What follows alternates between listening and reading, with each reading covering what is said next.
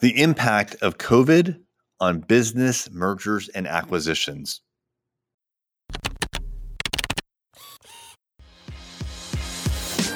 Hey there, I'm Eric Olson. And I'm Kevin Daisey. Join us on our journey to building a $100 million company.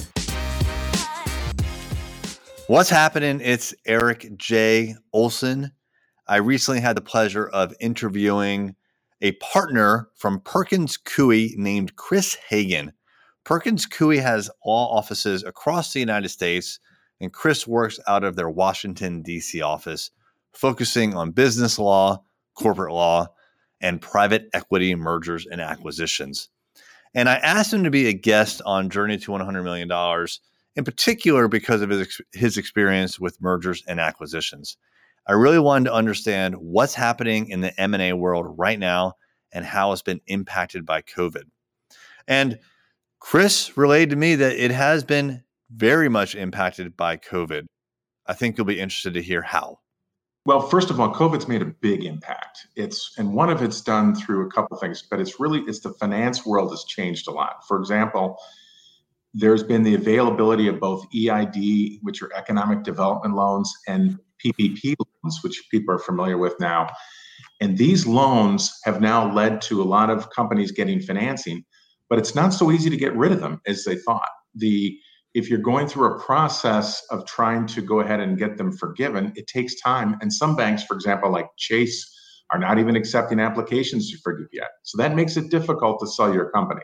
That's one. Number two is a lot of banks, because of COVID, the nervousness, they're afraid to finance deals. So deals that need financing are often having trouble. That said, that doesn't mean that all deals are done, are not being done. There's certainly a lot of healthcare deals are getting done because that's still a hot industry. You'll still see a lot of deals done in the distribution industry. I mean, obviously, Amazon is doing great. Hmm.